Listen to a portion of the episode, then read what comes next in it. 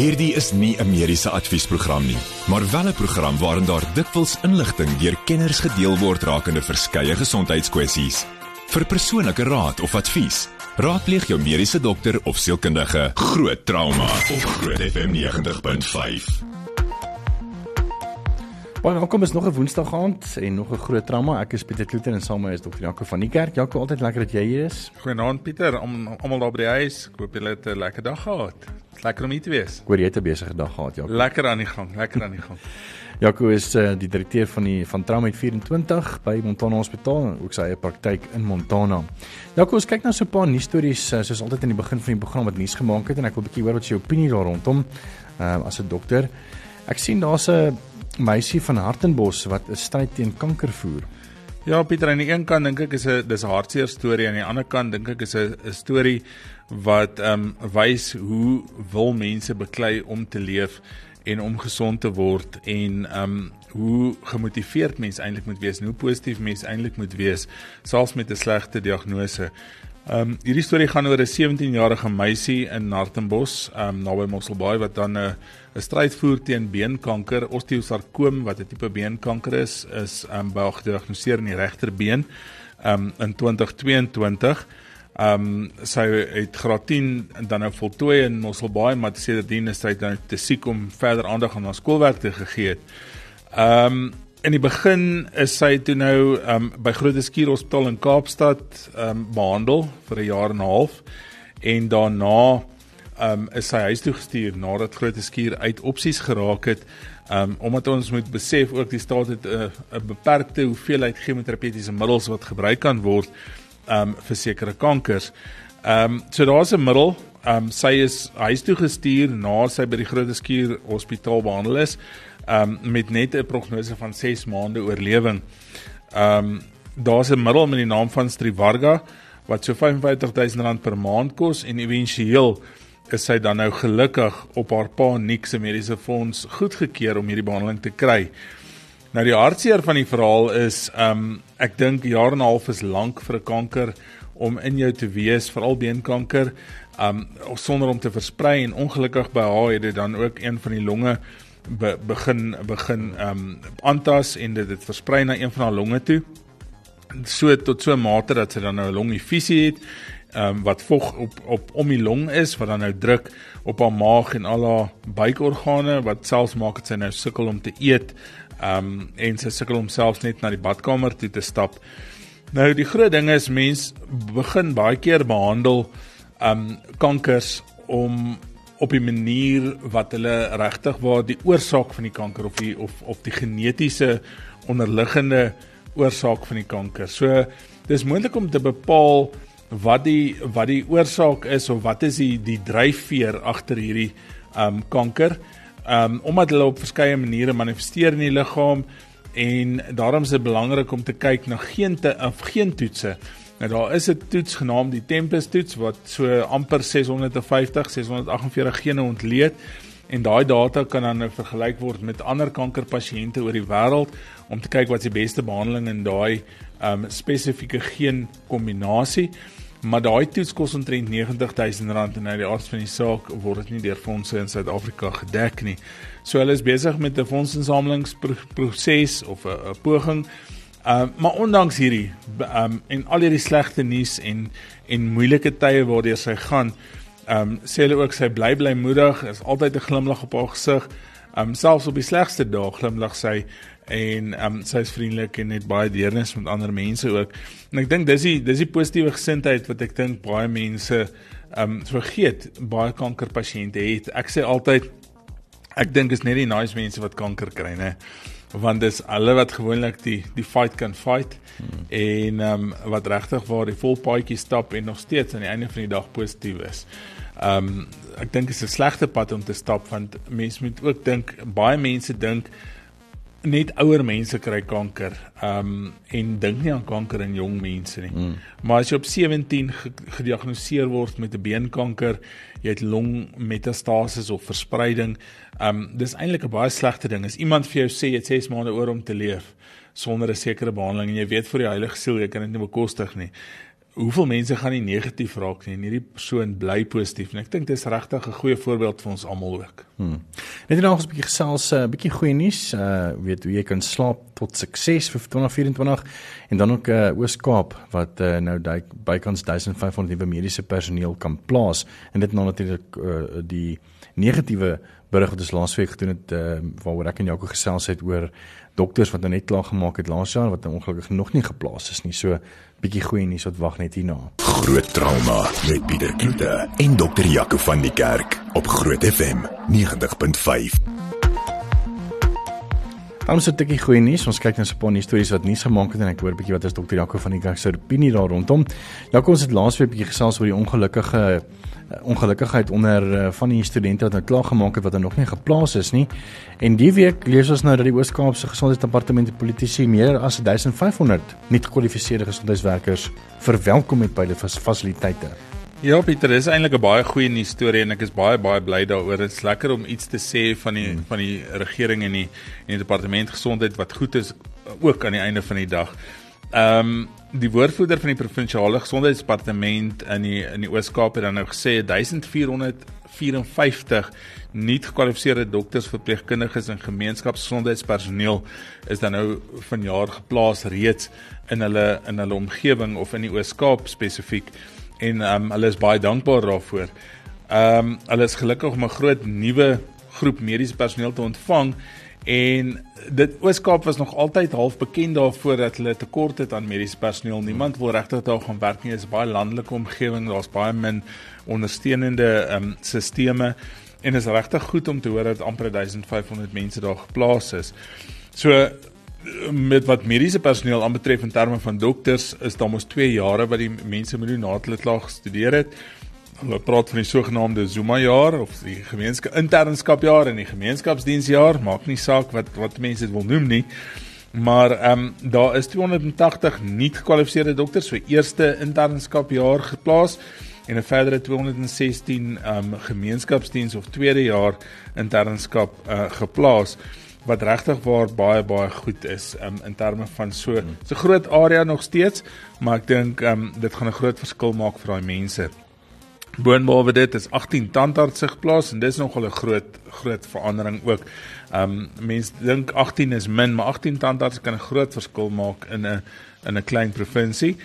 Um 326 ander gesondheidswerkers soos dieetkundiges, arbeidsterapeute, aptekers, audioloë en ek dink regtig waar um, April hierdie jaar sê hulle 614 gekwalifiseerde verpleegkundiges begin met hulle gemeenskapsdiensjaar. En ons weet ook maak nie saak hoe hard jy werk en hoe hoe slim of goed jy is nie, jy het nog steeds daai gekwalifiseerde verpleegkundiges nodig om jou by te staan um, om 'n goeie uitkoms aan die einde van die dag daar te hê. Dis 'n waardevolle werkservaring wat dan nou um, in hierdie staatshospitale ook opge, opgedoen word deur hierdie nie afgestudeerde mediese personeel en ek dink regtig waar ehm um, dis 'n dis 'n klein bietjie hoed van die van die departement gesondheid om regtig waar binne so kort tydperk so klomp mense in eintlike omgewing te kry waar daar 'n groot tekort aan mediese sorg is.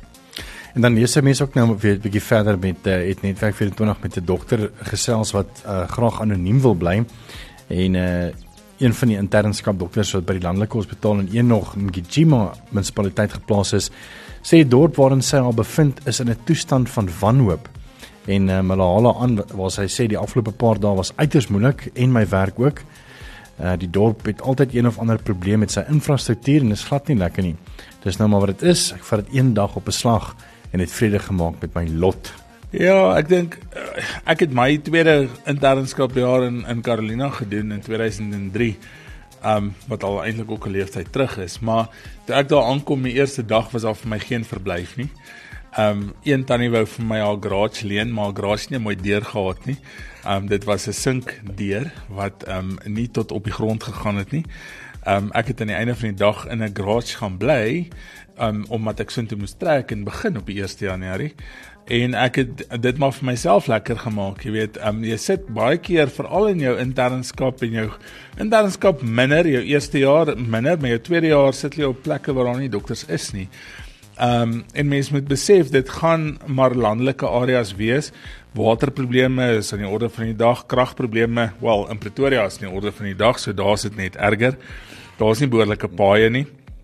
Ehm um, wat lekker was vir my op so 'n klein area is die mense het geweet waar jy bly.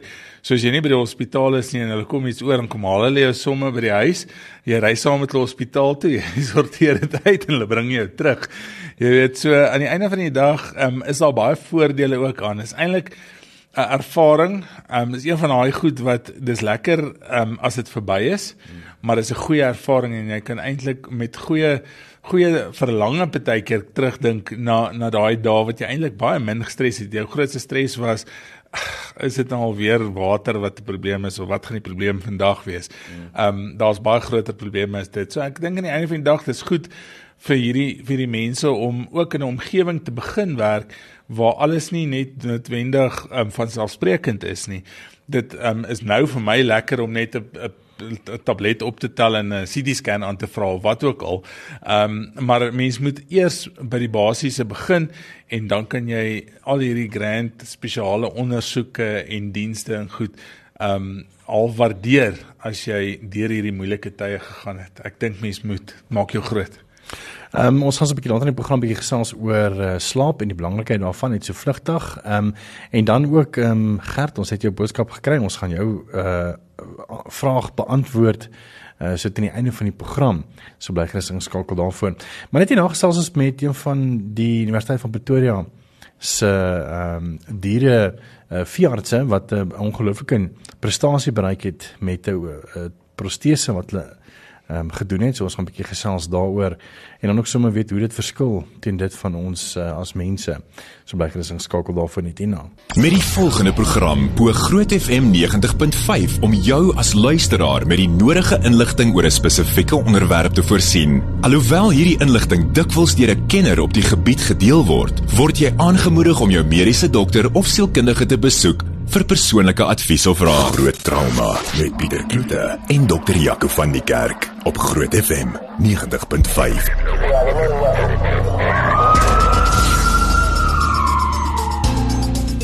Welkom terug is Groot Trauma. Ek is Pieter Kloete en saam met dokter Jaco van die Kerk en een van ons gaste wat ons nou telefonies by ons aansluit is dokter Klaas Jan van der Wetering en hy is van die Universiteit van Pretoria se fakulteit van veeartsenykunde. Dokter, baie welkom. Baie baie dankie, dankie vir die geleentheid. Uh toe ek die artikel lees, toe het ek geweet ek moet met u gesels want dit was vir my nogal baie um, nuuskierig. Nou kyk, groot trauma gaan eintlik oor menslike trauma en die meer. En vanaand praat ons nou oor 'n hond, maar um, ek het so 'n paar vrae wat ek wil, wil vra, maar kom ons kom dit uit by die kern van die storie. Ek meen jy het 'n Rottweiler gehad en ek dink ehm um, wat toe uh kanker in sy of uh in uh in, in sy uh, voet gehad het. En jy moes dan die belangrike besluit maak om te amputeer of nie te amputeer nie. Vertel net gou vir ons so vlugtig die storie. Ja, uh, dit was eintlik kanker nie. Um, dit is COVID, dis 'n sy naam is COVID, dis 'n Rottweiler. Hy is so 4 jaar oud nou. Hy was 3 jaar omtrent toe sy chirurgie gedoen het. Hy het sy voet so seer gemaak dat hy sy voet so verloor. Maar COVID is 'n groot Rottweiler, hy is 50 kg, so dit doen nie so goed met net drie bene nie uh party honde, klein hondjies, klein ras hondjies doen beter met drie bene. Hulle gaan right aan. Ek sê altyd hulle bespaar wiels, so hulle doen goed met met drie met drie wiele. Maar groot as honde kry swaar as jy dink hy dra omtrent 60% van sy gewig op sy voorbene. So. En as hy 50 kg weeg, moet hy 30 kg ronddra op net een voorbeen. So het ons besluit om eerder 'n implantaat in sy been te sit wat by sy vel uitkom en dan kan hy daarop loop. So dis 'n 'n endo-exoprostese amper soos wat mense het, maar mense sit dit net buite op hulle vel. Ehm um, en hy kan vas suction, maar omdat honde hare het en nie ons kan sê waar dit druk, kry hulle druksere ensovoorts. So hier is permanent ingeplant en dan kan die protese wat ons vasmaak aan die implantaat dit kan geruil word en vervang word soos dit maar afgeloop word of breek of wat ook al. En hoekom is hierdie ehm um, groundbreaking? Ehm um, was dit nog nooit gedoen in Suid-Afrika en reg oor die wêreld nie? Dit is al gedoen in um in die wêreld. In Suid-Afrika het ons al een pasiënt probeer, dit is ongelukkig nie sukses nie. Hier is eers nie wat 'n wat 'n sukses is. Die literatuur daaroor of um as jy gaan oplees daaroor as jy nou ooit belangstel as 'n verjaar gaan nou hierdie chirurgie te doen is so min as jy in die handboeke lees vir chirurgie dis so 'n halwe bladsy of 'n bladsy wat sê dit is al gedoen As jy artikels daar kry, dan sien jy hier en daar. Daar is 'n bekende uh, chirurg in, in Engeland wat wat hulle paar gedoen het. So dis hoekom groundbreaking is, is definitief nie uh, eerste in die wêreld nie en ek dink dit raak al meer en meer algemeen. Maar vir eerste in Suid-Afrika wat wat suksesvol loop en wat regtig goed doen. En verduidelik vir, vir ons 'n bietjie meer um, in in leymans woorde, wat is 'n ITAP of 'n ITAP surgery? So dit is 'n afkorting vir 'n interosseous transcutaneous amputation prosthesis. So is nou klomp fancy woorde, maar wat dit beteken is dis deur die vel en dis 'n amputasie protese wat jy insit. So jy amputeer eers die been en dan sit jy protese in. Ehm um, die chirurgie behels dat jy dan die been amputeer en die vel toemaak rondom die stompie wat jy dan oor het en dan doen ons 'n CT van dit wat oorgebly het en dan bou jy 'n pas maak implantaat wat daarin pas. Ons het dit nou in die geval ons 'n gefriede print in titanium en dit ons het toe die vel genees het en die implantaat reg gesit ons dit omtrent so 7 weke na die oorspronklike chirurgie ehm um, geïmplanteer. So dit is basies wat die ITAP chirurgie is en dan vat dit nou rukkie natuurlik vir die vel om te integreer en die wond te genees voor jy die voet kan opsit en kon kan sê kan doen.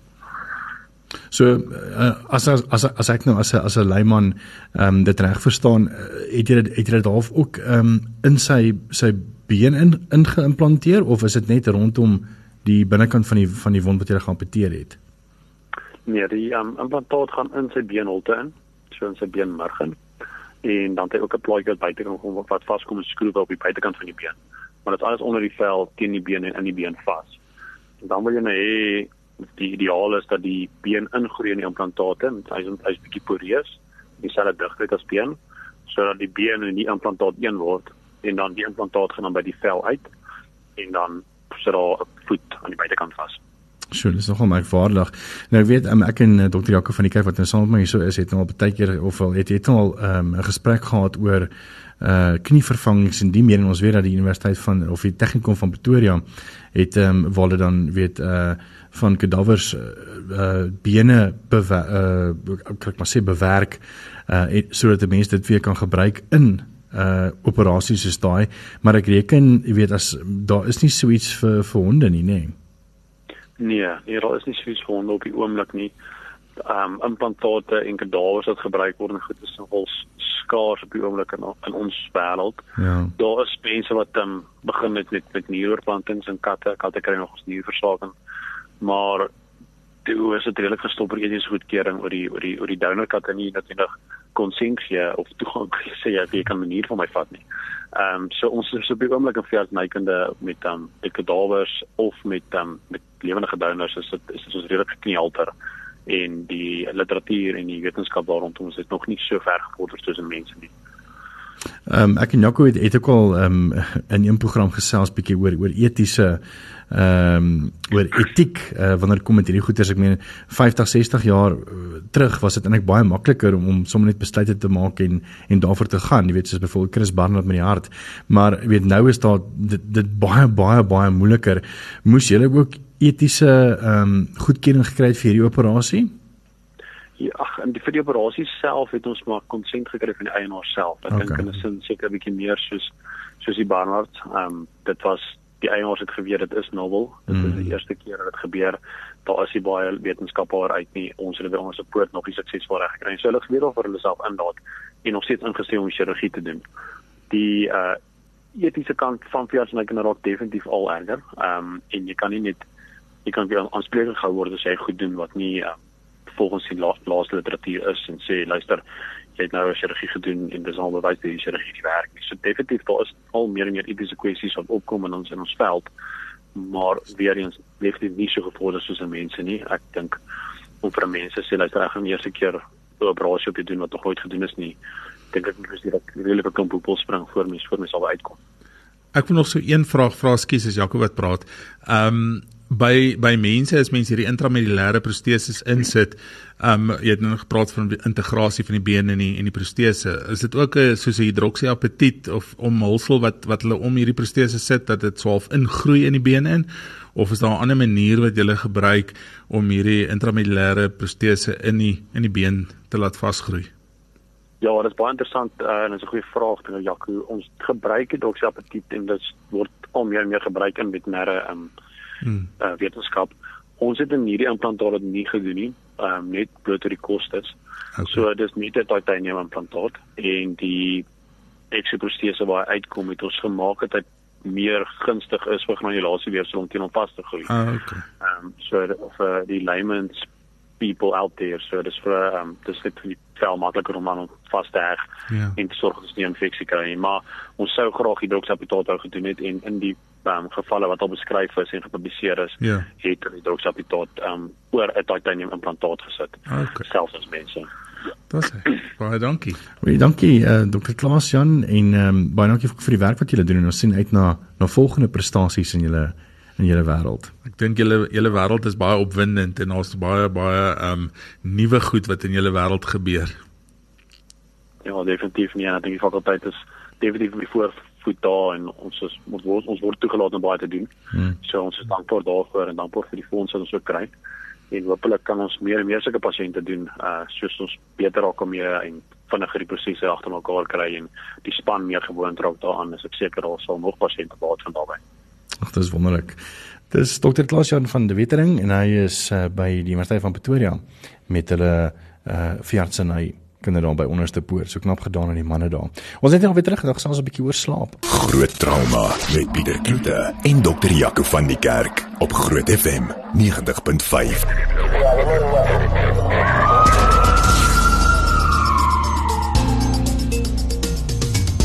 Ons gaan 'n bietjie gesels oor nagrus en uh, Jaco gaan 'n bietjie vir ons sê hoe mense suksesvol kan slaap in 2024. Jaco, is ek reg as ek sê mense het 8 ure slaap nodig? Dis dit. Of is dit bietjie meer kompleks as dit? Pieter is baie meer kompleks as dit. Ek meen baie mense uh, slaap teen verskillende tye elke aand. Almal is nie 8 uur in die aand moeg of 10 uur in die aand moeg nie. Um en party mense is uh, kan in die aand tot baie laat werk, maar hulle moet laat slaap die volgende oggend en ander mense moet weer anders omgaan. Um hulle sal eerder vroeg opstaan en en en sê hulle is breine is baie helderder vroegoggend. Myne is glad nie helder vroegoggend nie. So ons praat maar van 'n sirkadiese ritme of sirkadiaanse ritme wat ons liggame deurgaan en ons almal sien verskil. So slaap vir een persoon en slaap vir 'n ander persoon is nie dieselfde ding nie, maar slaap is belangrik. En ek dink ehm um, dis hoekom hierdie vir my 'n ongelooflike goeie artikel is. Die oomblik wat ek dit gesien het ook toe ek dit gelees het nou ehm um, en en hulle begin met met 'n baie mooi manier wat sê een ding wat op elkeen se nuwejaarsvoorneme lysie behoort te wees is 'n goeie nag se rus. Mm. En dit gaan nie net oor die rus nie, dit gaan oor as jy wil gewig verloor, begin dit by slaap. As jou leefstyl ehm um, wil wil verbeter, um, jou algemene gesondheid, um, leer om te ontspan, as jy jou kognisie of jou jou geheue en en en en, en intellek wil verbeter, begin dit alles by 'n goeie slaappatroon. En as jy 'n swak slaappatroon het, um jy, ons sien baie en ons sien dit in in in praktyk ook. Mense wat byvoorbeeld nagdiens en dagdiens om die beurt werk, is gewoonlik oorgewig. Hoekom? Dis nie omdat hulle heel nag sit en eet nie. Dis omdat hulle nie 'n goeie sirkadiese ritme het of dit word gebreek heeltyd of heeltemal onderbreek en hulle kan nie in 'n spesifieke slaappatroon kom nie en dit beïnvloed mense metabolisme negatief en mense uit die aard van saak dan oorgewig, oorgewig gee diabetes, hipertensie, cholesterol, al hierdie tipe van goed. So aan die einde van die dag dink ek 'n groot klomp van ons kroniese probleme en kroniese siektes begin by mense wat nie 'n goeie nagrus het nie. Hmm. En moet 'n mens byvoorbeeld ek meen hulle sê daarvan jou jou REM slaap. Ek meen ek, wat is dit en hoe weet jy jy jy doen dit? Ek dink nie 'n mens weet jy doen dit nie. REM of REM en non-REM slaap, so rapid eye movement en non-rapid eye movement slaap. En ek dink dit is 'n baie tegniese ding en ek dink meeste mense jy weet weet nie of hulle deur hulle REM en non-REM slaap gaan en wat wat is wat nie. Hulle weet aan die einde van die dag hulle word moeg wakker of hulle is uitgerus as hulle wakker word. En daar's so baie dinge wat dit beïnvloed ook. Um gewone snork. Mense wat snork het baie keer slaapapnee. Met ander woorde van tyd tot tyd is daar tye deur die nag wat hulle dan ophou asemhaal en wat dan gebeur is die suurstofvlakke daal in die bloed tot so 'n mate dat aan die einde van die dag jou respiratoriese dryf begin inskop en jy begin weer asemhaal so jou brein begin agterkom joh die suurstofvlakke in die bloed begin nou daal um aan die einde van die dag gaan ek dalk breinskade doen of my opdoen of my my brein gaan begin doodgaan en dan kry jy ewe skielik hierdie um ervaring dat mense het hulle word ewe skielik wakker en swaalf uit asem uit en gasp so amper na lug. Um en daai mense weet dit ook nie altyd nie. As jy nie iemand het wat saam met jou slaap, man of vrou, um wat dit kan oplet en en en en sien nie of beleef nie, dan weet baie mense nie daarvan nie. En as jy in dis bewys as iemand slaapapnee byvoorbeeld het, is sy lewensverwagting ingekort omdat jy konstant hierdie hipoksies of suurstoftekort episodes het en ehm um, dit maak skade aan die einde van die dag aan al die organe en aan die helfte van jou metabolisme ook. Sure. Tyd vir mediese mite minuut? Ja, ek dink um, ons praat baie oor oor slaap nou, maar um, baie mense dink um, jy moet 'n sekere tyd van die dag gaan slaap, um, of jy moet vroeg gaan slaap dat jy lang ure het. En dis die grootste mite daar buite. Om vroeg te gaan slaap verbeter nie jou slaappatroon nie. Almal gaan slaap nie op dieselfde tyd nie en almal het nie dieselfde hoeveelheid slaap nodig nie dit dit wissel van mens tot mens en ek dink mense moet dit aanpas op grond van jou lewenskwaliteit, jou lewens um, program en en hoe jy funksioneer met die hoeveelheid slaap wat jy kry. So 'n paar wenke om beter te slaap net hierna. Groot trauma op Groot FM 90.5. Ons het so vlugtig begin gesels oor uh, slaappatrone en die been. Jakkie gaan nou vir jou vir jou so 'n paar wenke gee oor hoe jy 2024 beter kan slaap. Ja, dit was my so lekker om hierdie te lees. Ehm um, Dr. Allison Bentley gaan ek eintlik half aanhaal ehm um, wanneer ek En jy ken haar persoonlik, Jakkie? Ja, Allison Bentley was ehm um, het vir my statistiek aangebied toe ek my meestersgraad in noodmedisyne gedoen het.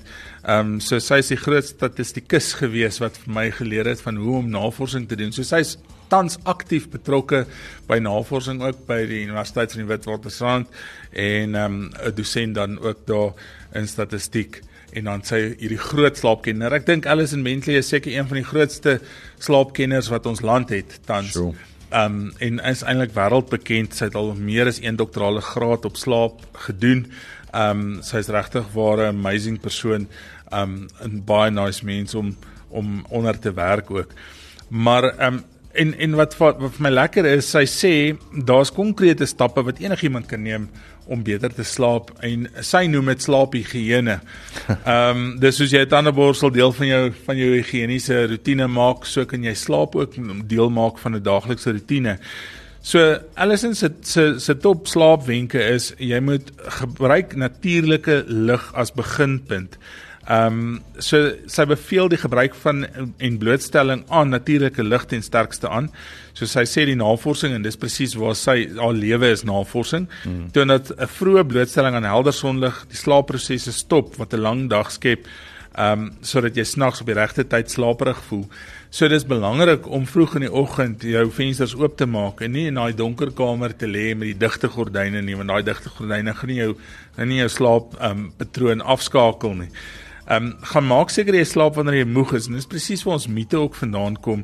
Ehm um, dit help nie om te sê ek gaan 8 uur slaap nie want baie mense het net dood eenvoudig nie daai behoefte om daai tyd in te mm. slaap nie. Almal slaap nie op dieselfde tyd nie, maar gaan slaap wanneer jy moeg voel maar begin ook met 'n goeie rotine voor slaaptyd. Ehm um, moenie die lig afskakel voordat jy slaperig is nie. Ehm um, maar kom in 'n rustige omgewing, koel cool omgewing, gemaklike omgewing en maak dat as jy in die kamer kom, jy die bed assosieer met slaap. Hmm. Um, dis soos as jy studeer ook, as jy in die studeerkamer kom en jy gaan sit voor die rekenaar of voor die boek, dan weet jou brein jy moet nou gaan sit en leer of studeer. Net so moet um, jou brein weet as jy jou kamer ingaan, dis waarskynlik wat nou gaan gebeur as jy gaan slaap. En dan mense lyf kom in daai patroon. Hmm. Maak jou kamer gereed vir 'n goeie slaap. En dit is daai belangrike ding dit ehm um, help om sy noem dit slaaptoerusting en dis eintlik maar 'n goeie matras en 'n goeie kussing. Ehm um, maar dit maak 'n groot verskil om beter te slaap. So die beste matras wat jy kan bekostig, die beste kussings wat jy kan bekostig is 'n is is regtig waar 'n goeie belegging om te maak. Maak seker die kamer is koel, cool, donker en stil voordat jy aan die slaap raak. Dan die ou bekende wat almal van weet is vir my blou ligskerms mm. voor slaaptyd, ten minste 'n uur voor slaaptyd. Ons kry gelukkig nou blou skerm filterfunksies wat meeste toestelle en en baie van die screen protectors en brille en goed nou uh, het wat baie daarmee gaan help. maar dit kan tog maar 'n verskil maak met jou slaap en wakker word siklus. En dan die ander ding is ontwikkel ek al meer 'n rotine vir jou slaaptyd. En dis om jou lyf te leer. En dit vat meer as 'n maand om hierdie aan te leer, nê. Um dit is om boek te lees, 'n bad te vat, tee te drink voor die tyd, stilte tyd te hou of net 'n paar keer diep asem te haal en daai ek het eendag 'n 'n 'n praatjie geleer oor die nothing box. Jy moet net aan niks dink nie. Ontspan net en dink aan niks. Aan die einde van die dag help dit om die brein stelselmatig af te skakel en makliker aan die slaap te raak. Moenie gaan lê in die bed en dink aan al jou probleme mm. van die dag nie. En dis 'n wilsbesluit en ek dink is 'n ding wat mense moet oefen, want dit is kom nie so maklik nie, mm. maar dit is die belangrike punt te dink ek. Ja, kom ons kyk gou vanaand na daai vraag wat deur gekom het. Ehm um, ek gaan maar vir die persoon sê anoniem want ek dink dit is mos maar iets wat eintlik maar bietjie meer sensitief is. Uh die boodskap bly so: "Goeienaand Pieter en dokter, ek wil graag weet wat kan ek gebruik vir beter libido?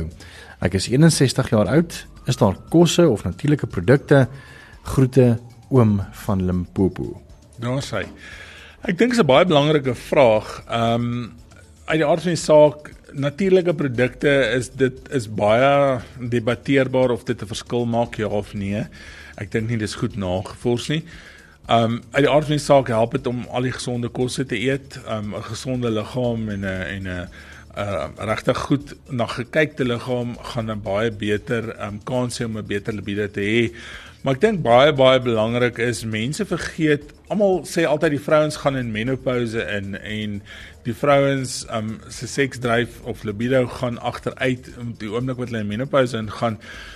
Um, maar mans kry andropause of an, androgene um amper amper sê die die die die gelykstaande aan menopouse by vrouens. En ek dink dit is belangrik om die oorsaak van hierdie verlaagde libido te gaan te gaan soek. Um baie mense het net 'n verlaagde skildklierfunksie. Ander mense het um byvoorbeeld 'n test vry testosteron tekort en mens moet die hele testosteron profiel gaan toets in terme van die totale testosteron, die gebinde testosteron en die vrye fraksie van testosteron en is dit regtig waar optimaal nog? Um testosteron is nie net daar vir die libido nie, dit is ook daar om spiermassa te bly behou en dat jy nie so vinnig agteruit gaan en maar word en en en agteruit gaan nie. Energie. Hierdie sentrale obesiteit wat wat mans mense sit, alles is mos maar om die maag.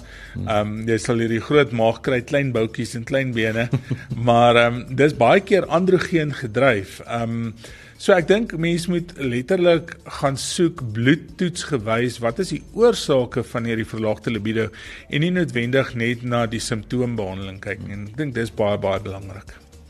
Dis dit vir groot drama.